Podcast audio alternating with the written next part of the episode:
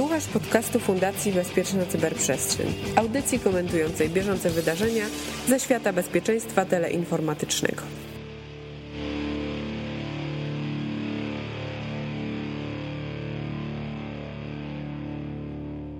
Dużo się działo. I żeby te najważniejsze rzeczy nam nie przepadły, dziś porozmawiamy o najciekawszych wydarzeniach ze świata cyberbezpieczeństwa z ostatnich tygodni. Przed Tobą 59. odcinek podcastu CyberCyber, Cyber, a przed mikrofonami Mirek Maj i Łukasz Jachowicz. 200 albo 600 milionów haseł. Zapisałbyś to czystym tekstem w swojej bazie? No automatycznie tak. I niektórzy nie mają z tym problemu, bo wychodzi na to, że systematycznie e, to robią od, od wielu lat, bo rozmawiamy tutaj, jak rozumiem, o, o tym, co się przydarzyło e, Facebookowi. No właśnie nie wiem, czy to można powiedzieć przydarzyło, bo to od 2012 co najmniej. No pod, podchodzimy z pewną empatią do sytuacji, może dlatego użyłem tego e, słowa, aczkolwiek oczywiście będziemy pewnie w tej dyskusji dryfowali w kierunku takim, że tak dużym nie powinno się to przytrafiać. Inne, inne pytanie jest, czy jest w ogóle szansa, żeby się tak dużym nie przytrafiało z racji tego, że e, ich infrastruktury, procesy są już tak skomplikowane, że zapewne sami nie nadążają za tym wszystkim i pewnie od czasu do czasu powodem właśnie tego, skutkiem tego e, jest to, co się e, stało. To, co zacząłeś mówić. 20 e, tysięcy pracowników się szacuje się, że miało dostęp do haseł zapisanych właśnie otwartym tekstem i że to się działo od 2012 roku. Dwa tysiące programistów do tego na pewno sięgnęło, o tym wiemy. Na pewno sięgnęło, e, no ale oczywiście od razu pojawiła się taka informacja od Facebooka, że w firmie nic nie wiadomo, jakoby ktokolwiek w sposób nieuprawniony skorzystał z tych informacji. No tylko od razu zadałem, zadać możemy sobie pytanie, jak to firma ustaliła. To, że nic nie wiadomo, to jest najprostsze rozwiązanie, no bo, bo jakby dociekać, dociekać, to może by się okazało, że jednak wiadomo, że ktoś e, w jakiś sposób to wykorzystał, chociaż my oczywiście takich informacji nie mamy. Natomiast jeżeli ktoś mówi o dostępie przez grupę osób liczoną już nawet nie, nie w dziesiątkach, a tysiącach, no to wiarygodność takiego stwierdzenia, no to jest tylko stwierdzenie, tak bym powiedział. Z drugiej strony bardzo mi się podoba to, że dowiedzieliśmy się o tym, e, dlatego że Facebook sam się zorientował.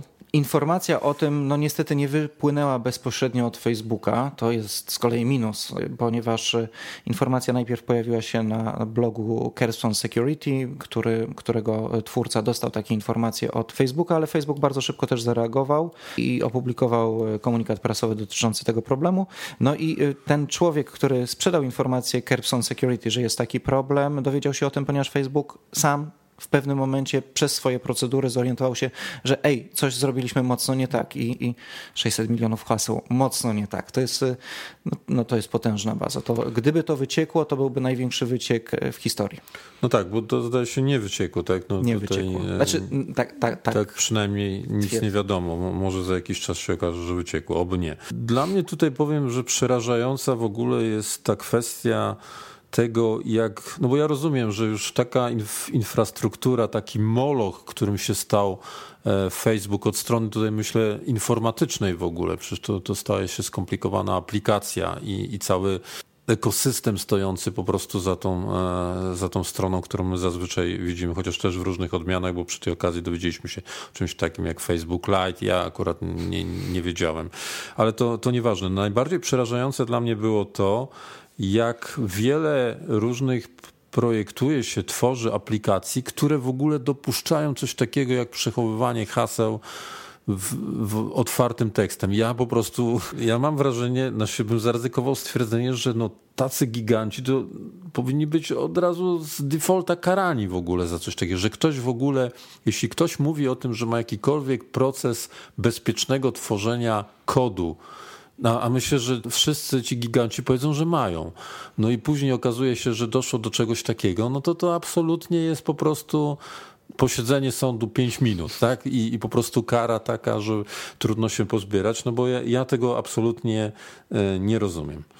To, co mnie troszkę martwi, to jest e, uspokajanie przez Facebooka. Nikt do tego niepowołany nie miał dostępu. Być może nie miał, być może miał. No i Facebook nie zasugerował zmiany haseł e, osobom, których e, hasła były tam umieszczone, a wydaje mi się, że to akurat powinien zrobić. Ja myślę, że na posiedzeniach w Facebooku zespołów kryzysowych przy takich sytuacjach musi już być naprawdę gorąco. Facebook ma, e, chcąc nie chcąc, właśnie ze względu na to, że jest tym gigantem, co jakiś czas poważną wpadkę, ma coraz większe spięcia e, z czynnikami państwowymi, e, z sądami, w szczególności w Europie.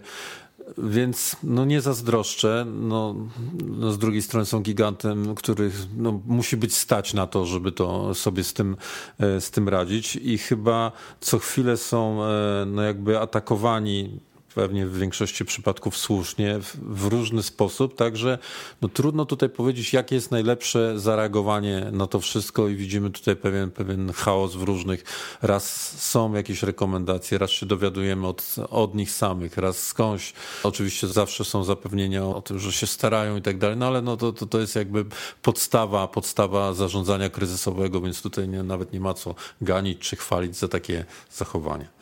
No dobrze, to, to zejdźmy z tego Facebooka, e, zajmijmy się kimś e, innym. Żeby nie było, że na Facebooka się uporaliśmy, to może porozmawiamy o. Drugim bardzo popularnym serwisem społecznościowym jest YouTube. E, I na YouTubie no, błąd ludzki. Ktoś przepuścił reklamę. Reklamę y, takiego portfela na bitcoiny nazywającego się Electrum. Y, reklama bardzo ładna, reklama zresztą prawdziwa. Na reklamie jest y, nazwa electrum.org. Jeżeli dobrze pamiętam, kłopot polega na tym, że w momencie, kiedy ktoś kliknął na tę reklamę, to wcale nie lądował na tej stronie. Lądował na stronie, która ładowała mu na komputer malware. No bo też lądował na stronie Elektrum, tylko dochodziła jedna literka, po C pojawiało się K. Y, I, I to był sprytny taki atak, w którym nawet jeżeli ktoś jest na tyle świadomy, y, że warto też sprawdzić nie tylko co jest napisane na, zanim klikniemy, ale też na co wskazuje link na, już gdzieś tam po dociekaniu, gdzie, gdzie to będzie prowadziło, no to też możemy sobie wyobrazić, że jednak ileś osób tak od razu nie skojarzyło tak, tej, tej jednej e, litery różnicy i taka kradzież, e, jakby takie podszycie się e, mogło tu zadziałać.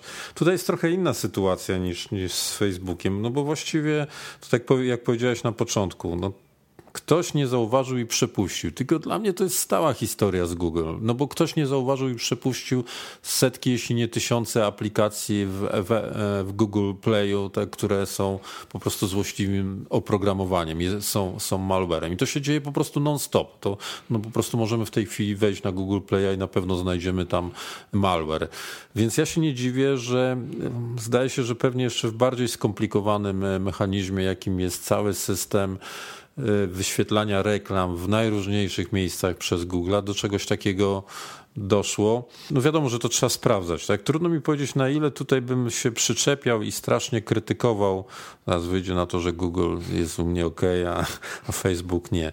Ale, ale tak sobie potrafię wyobrazić, że to jest jednak zdecydowanie trudniejsze do zrobienia, dlatego że właściwie tutaj już wychodzimy poza swoją trochę nie tyle jurysdykcję, co, co swoje procesy. Tak? No dopuszczamy gdzieś tam reklamy z zewnątrz, ktoś może coś e, wrzucić, wyświetlić. My powinniśmy to sprawdzić, ale to już nie są e, ci, którzy to, to gdzieś tam podsyłają, to nie są ani nasi pracownicy, ani osoby, z którymi no może mamy umowy, tak? W niektórych przypadkach, chociaż te, te systemy, no wiadomo, że one są uproszczone, jeżeli chodzi o o realizowanie tych, tych zapisów związanymi, związanych z wyświetlaniem reklam. Jest tego przede wszystkim, tych reklam jest bardzo dużo, więc e, jedna osoba, która, znaczy tych osób pewnie są tysiące, którzy akceptują, odrzucają, ma kilka sekund na przejrzenie każdej i wydaje mi się, że trudno jest zrobić e, coś, e, coś dużo lepiej. No generalnie wpadka się zdarzyła, YouTube promował tę reklamę, ta reklama została skierowana do,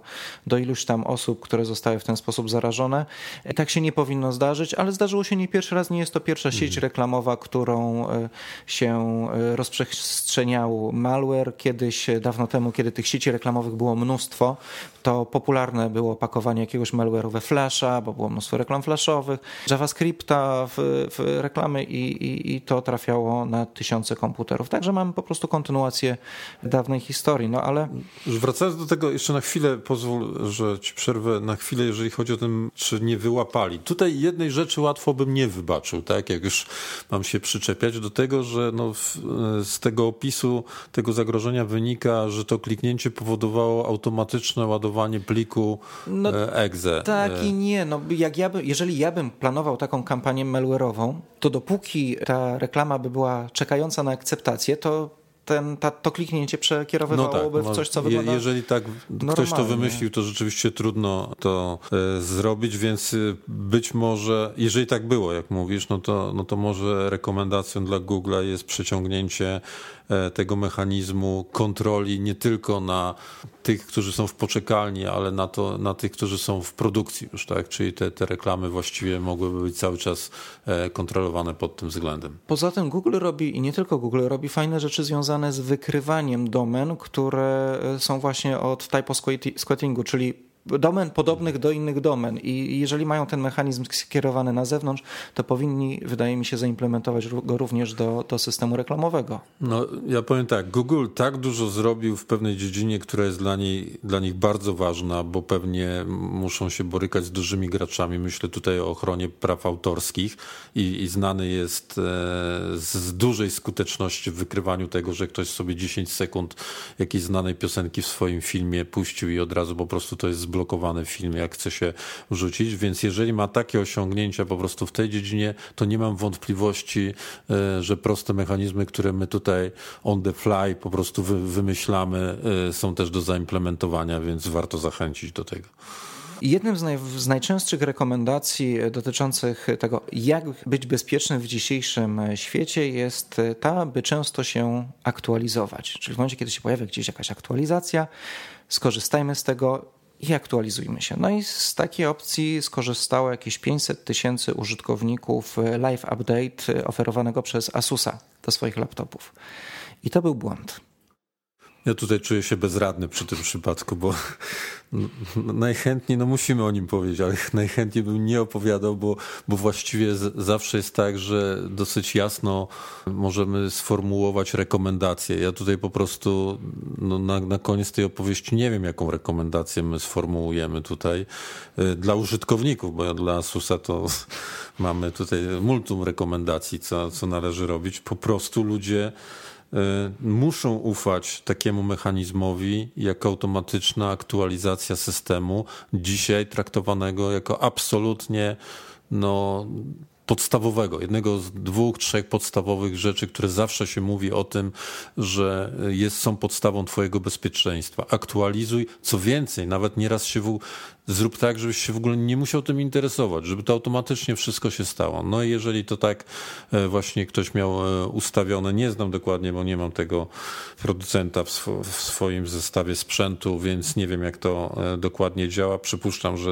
podobnie jak we wszystkich innych przypadkach jest opcja również z automatycznego update'u. No i dobrze w ogóle, że ona jest. Natomiast absolutnie tragicznie, że doszło do czegoś takiego. Mi się tutaj nie podobała reakcja pierwsza przynajmniej. Nie, nie śledziłem w szczegółach, jak to dalej e, wyglądało, ale pierwsza reakcja Susa, który, e, który użył sformułowania on a very small number tych y, komputerów, tak? Na, na, małej liczbie komputerów po prostu coś tam się stało. No nie, nie na małej liczbie, tak? Bo mówimy tutaj, oczywiście zaraz powiemy o tutaj wątku tak zwanych 600 komputerów w tym przypadku, no ale jeżeli to zostało ściągnięte, jak podaje Kasperski czy Symantek, na raczej liczonych w setkach tysięcy, jeśli nie, nie milion komputerów, no to nie możemy czegoś takiego powiedzieć. No to szczęście w nieszczęściu, że to rzeczywiście dotyczyło e, ten malware był z tego, co wszystko wskazuje, targetowany, tak? I on, I on dotyczył, wydaje się, że tam było 600 zapisanych MAC adresów, które, które miały być ofiarami. To też ciekawy wątek, co to za MAC adresy no to szczęście w nieszczęściu, ale gdyby było inaczej, no to ładny botnecik nam by się zbudował, tak? To, to tak naprawdę był, mo, mogłaby być jedna z tych e, aktualizacji, jeden z tych malware'ów, którego nie da się pozbyć nie wyrzucając komputera, bo Live Update update'uje nie tylko aplikacje, ale też e, potrafi zaktualizować nam BIOSa czy UEFI, czyli to coś, co jest na chipie wewnątrz komputera i jeżeli taki update byłby prawidłowo przygotowany, to dałoby się go tak zrobić, że już więcej by się nie, nie dało tego BIOSa już później zaktualizować. Nie dałoby się, zostałaby zamknięta furtka do, do aktualizacji. Także ja przyznam, że no, rzeczywiście nie, nie wiemy, co tu zarekomendować. Po prostu, no, no nie da się. Nie da się żadnej sensownej rekomendacji dla nas jako użytkowników zrobić. Poza tym e, nie dotykajmy komputerów, przenieśmy się do lasu, ode, odepnijmy się całkowicie od sieci również elektrycznej. Nie wiemy, co ten malware miał robić. On był skonstruowany w taki sposób, że zainfekował te co najmniej 500 tysięcy komputerów. 600 z nich miało zajrzeć na stronę internetową i ściągnąć dodatkowy moduł do tego malware'u, który miał wykonywać jakieś kolejne rzeczy, ale strona, na którą miał sięgać, zniknęła z internetu, nim ten malware został wykryty. Czyli prawdopodobnie ten, kto prowadził tę akcję i już osiągnął swój cel. Tak, ja, myślę, że no, fakt właśnie tego targetowanego e, ataku e, mówi jasno dla mnie, że to jest, mogło być coś poważnego, może było coś, coś poważnego. Nie wykluczałbym tak zwany state sponsored attack, prawda? I no, wydaje się, że jeszcze może ta historia do nas wrócić e, za jakiś czas, jak coś więcej się dowiemy. Natomiast bym powiedział w ten sposób: te, te trzy przypadki Facebooka, Google i, i, Asus no, pokazują jedną rzecz. No, firmy, które są gigantami, no Asus też, no, to jest wielka firma, tak, po prostu. No to jest piąty producent y, sprzętu takiego. No właśnie, czyli świecie, widać w no. różnych dziedzinach, tak, one, one różnią się gdzieś tam, tak jak Facebook, czysto aplikacyjny, Google gdzieś z różnymi usługami, e, no i Asus sprzętowy. Każdy z nich może doprowadzić do takiego, to sobie porównał do jakiegoś cybernetycznego efektu motyla, tak? Mała rzecz, a za chwilę po prostu może do, dochodzi do tragicznych rzeczy i mimo tego znaczy, mimo pewnej wiem, sympatii nieraz przecież znamy ludzi, którzy pracują w, ty, w, ty, w tych firmach, no to my musimy po prostu komentując to, e, obserwując, być bardzo krytyczni wobec e, zachowania, bo no, te firmy po prostu zarabiają miliardy dolarów i one po prostu muszą wydawać więcej na, e, na, na bezpieczeństwo, żeby do takich rzeczy nie dochodziło, bo konsekwencje tego mogą być bardzo duże, no albo ktoś po prostu zacznie się mocno denerwować i, i sprawi, że za te konsekwencje też bardzo dużo będą kosztowały i te biznesy już nie będą tak opłacalne. Znaczy systemy automatycznej aktualizacji nie są wykorzystane po raz pierwszy w ataku. No przecież chociażby NotPetya została w ten sposób e, po Ukrainie e, rozpowszechniona, więc e, twórcy tego typu systemów już wiedzą i mają unaocznione, że maszyn, które, które rozprowadzają aktualizacje, trzeba pilnować. Tu widać, że to nie było proste, ponieważ te aktualizacje były podpisane cyfrowo, były podpisane prawidłowo cyfrowo, czyli, czyli generalnie to rzeczywiście był jakiś potężny atak, ktoś naprawdę bardzo zorganizowany za nim stał, więc to nie było łatwe, no ale trzeba próbować. Ja bym nie wykluczał, że do niego wrócimy, jak będzie trochę więcej informacji, bo to, bo to jest ciekawe, tak? To jest ciekawe, co tam się działo, jaki był cel tego być może jeszcze w przyszłości coś więcej się dowiem. No dobra, czyli tak, sieci społecznościowe niebezpieczne. Komputery niebezpieczne. To może telefon komórkowy. Przecież to jest technologia znana od lat, połatana zapewne, przemyślana i poza tym mówi się, że jak się korzysta z tych rozwiązań najnowszej generacji, czyli nie tam 2G, tylko LTE, to już te wszystkie błędy zostały załatane. Nie, no w to do końca nikt nie, nie wierzy, bo e, gdzieś tam już nawet chyba tak powszechnie jest używany, że to jest takie narzędzie, e, uważane, że telefon komórkowy może być takim i często by, bywa niestety, może nie często przesadzam, ale, ale jest to osiągalny dla atakujących e, bywa po prostu narzędziem podsłuchu, bo z tym e, kojarzymy. Ci, którzy obserwują tak zwany malware na Androida wiedzą, że tutaj mogą być różne inne zagrożenia też przez złośliwe oprogramowanie przerzucane na, na te komórki. Natomiast pewnym obszarem trudniejszym w analizie dla nas są się, system komunikacji, tak? protokoły komunikacyjne używane w, w tych, w tych E, systemach, o których e, wspomniałeś. Czyli tutaj... nie oprogramowanie, tylko szkielet sieci, z której szkielet korzystamy. Sieci, tak, to jest e, to są bardzo, znaczy to są bardziej skomplikowane rzeczy. Nie ma aż tak wielu specjalistów, którzy by potrafili to rozłożyć na czynniki pierwsze, a trzeba sobie zdać sprawę, że z punktu widzenia zagrożeń, znowu związanych gdzieś tam z cyberszpiegostwem, ale tak naprawdę bym powiedział nawet związanych, nie wiem, z infrastrukturą krytyczną, bo przy jakichś masowych atakach e, i możemy sobie taką, wyobrazić taką sytuację niedostępności na przykład urządzeń na jakimś obszarze, a te urządzenia dzisiaj właściwie są już używane przez wszystkich, łącznie ze służbami bezpieczeństwa w sensie takim e, służbami, które mają zapewnić różnego rodzaju bezpieczeństwo, czy, czy służbami ratunkowymi, no to, no to te konsekwencje mogą być bardzo e, duże i zdaje się, że potencjalnie o te, tego typu scenariuszach możemy rozmawiać w przypadku tych zagrożeń związanych z LTE, które wykryto w Korei Południowej? Tak, tak. Naukowcy z Korei Południowej e, opublikowali e, materiał, gdzie opisują 36 nowo znalezionych luk w LTE, które pozwalają na przykład na zdalne odłączenie czyjegoś telefonu od sieci, co można wykorzystać do, do różnych ataków, na przykład przy, ataku przez automatyczną sekretarkę, yy, zaczynając od tego, yy, które pozwalają znowu sfałszować SMS-y, co miało nie mieć miejsca w systemach LTE. Yy, do niedawna do sfałszowania SMS-ów trzeba było tam inne rzeczy robić. Przejęcie czyjejś komórki, tak, przy tak. bliskości takiej fizycznej. Tak, no podglądać ruch tych sieci, tego typu rzeczy. Plusem jest to, że ci naukowcy powiedzieli, że nigdy nie opublikują proof of concept, ponieważ e, zdają sobie sprawę z tego, że e, skutki byłyby opłakane. Kłopot polega na tym, że kiedy już wiemy, gdzie szukać, to, to, to, to, to jest to dla nas łatwiejsze. Mm, liczę na to, że w związku z tym, że operatorzy telefonii komórkowej są nieliczni stosunkowo w przeciwieństwie do użytkowników, e, i, a producenci ich sprzętu są jeszcze bardziej nieliczni, to to jednak zostanie jakoś załatane i to się będzie aktualizować. Ale prawdę mówiąc, nie znam procedur na tyle. E, będziemy musieli chyba kogoś zaprosić, tak, kto się zna. To jest bardzo ciekawy temat. E, rzadko się pojawia. Może dobrze by było zrobić takie rozeznanie i przegląd tego, jak wygląda e, bezpieczeństwo w sieciach GSM-owych. E, bo pewne rzeczy wiemy, wiemy o tym, że można nie przejmować BTS, się stawiać swoje własne BTS-y, tak, i gdzieś tam przejmować ruch i tak dalej. Pewne rzeczy są popularne i znane, ale generalnie rzecz biorąc, warto chyba o tym porozmawiać e, dokładniej. Być może jeden z następnych odcinków poświęcimy również temu. Skoro już przy telefonach jesteśmy, to coraz częściej na biurkach, właściwie coraz rzadziej widzę klasyczne telefony, ale na przykład w firmach yy, królują już chyba tylko telefony IP czyli takie, które podłączamy do internetu, czyli właściwie małe komputery. No i jest sobie taki producent tych telefonów. Akurat na niego padło, bo podejrzewam, że wszyscy mają podobne problemy, ale akurat trafił na Grand Stream, który, jak sprawdziłem, jest popularny nie tylko w Stanach Zjednoczonych, ale również w Polsce. I się okazało, że one są tak uniwersalnym sprzętem, że można na nim zainstalować prawie dowolne oprogramowanie. Na przykład włączające podsłuch w biurze.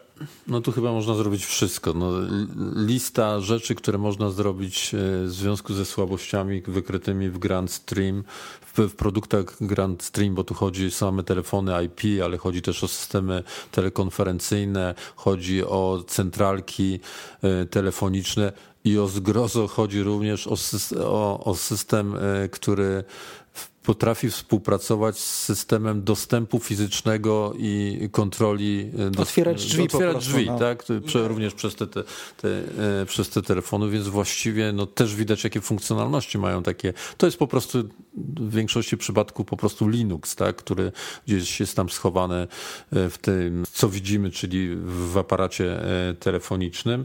No i po prostu w przypadku Grand Streama, no, przejęcie tego systemu, on, on jest tak dziurawy, że przejęcie tego systemu, no jak dla... nie cały świecie, Linux, tylko generalnie ten na Grand Streamach jest tak, tak pokonfigurowany. Tak, tak, no, było, nie jest to krytyka Linuxa, tylko Grand Streama.